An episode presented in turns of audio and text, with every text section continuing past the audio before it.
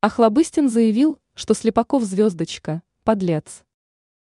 Ужасно обиделся актер Иван Охлобыстин на комика Семена Слепакова «Звездочка» после песни последнего. Дело в том, что в своем очередном музыкальном творении юморист упомянул про отлучение от церкви и съемки в интернах артиста. Слепаков «Звездочка», подлец. Был продюсером интернов, а потом сам пошел сниматься. Если бы я был другим человеком, он бы еще больнее сделал, цитирует Охлобыстина газета. Ру. Актер считает вполне логичным тот факт, что ныне, как он думает, его обидчик находится среди убежавшего стада. Иван полагает, что комик захотел сделать ему больно без какой-либо видимой причины, просто так. Он говорит, что такие люди не думают о чувствах других.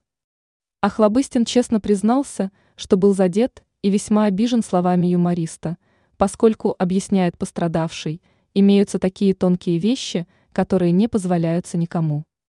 Актер убежден, мразота скрывает свои истинные намерения до той поры, пока не представится возможность надавить на болевую точку.